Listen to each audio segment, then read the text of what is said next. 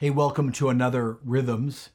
As we're living in these unprecedented times, these are just meant devotionally to encourage you to keep walking faithfully uh, during difficult times and being close to Jesus and keeping in the ways or the rhythms of Jesus. I was hanging out with my Connect group the other day, myself, my wife, and a few others. We were on Zoom, of course, together, and we realized we were now entering week six. Actually, we already were in week six of self isolation and shuddering, and we were just so shocked by that.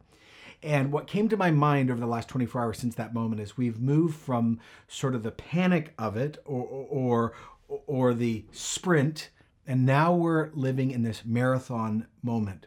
I was thinking, is there a verse that could help us not just today in this one rhythm moment, but actually to help us during this whole marathon? And, and I rediscovered Romans 12 12. Be joyful in hope, patient in affliction, faithful in prayer. Wow. If there's a verse actually to memorize during the pandemic, it's, it's probably this one.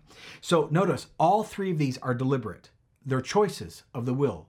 Do these things, Paul says. So, first of all, he says, be joyful in or because of hope. In other words, you already have hope, you're in hope. Now, the word joy or joyful or joyous is mentioned 200 times in the Bible. And actually, in the original language, joy and rejoice or thankfulness are the same word. So he says, because you have hope. Now, let's just stop. What's your hope? Uh, you're elected, predestined, you're a son or daughter of God, the Holy Spirit's in you already, resurrection is your guarantee, a new heavens and a new earth are coming. So, because of all that, choose to be thankful.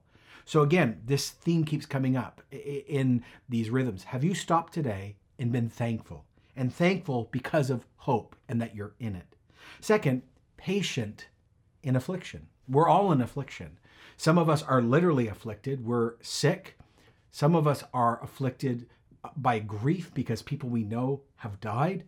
All of us are grieving the loss of what we once knew. And so he says, grow in patience during affliction. Why and how? Well, because we know God is sovereign. God, God's not shocked by COVID 19. God's not shocked by the global shutdown. He's right here with us.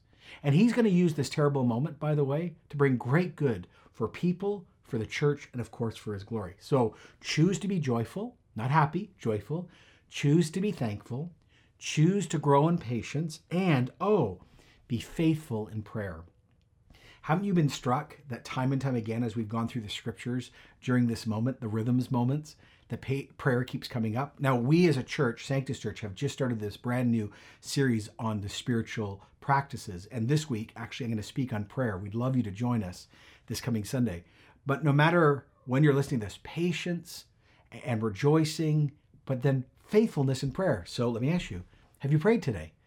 Have you acknowledged who God is? Have you thanked Him today? Ha- have you asked for daily bread? Have you confessed your sins? Have you forgiven other people? Have you st- stood in the gap for the world? Have you prayed for leaders and friends and neighbors who don't know Jesus? Have you prayed for medical workers today? Have you asked Jesus to guard you from temptation? Have you asked to be delivered from the evil one? Be faithful in prayer.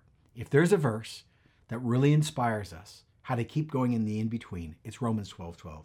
Be joyful in hope, patient in affliction, and faithful in prayer. Thanks for hanging out. We'll see you later again for another Rhythms.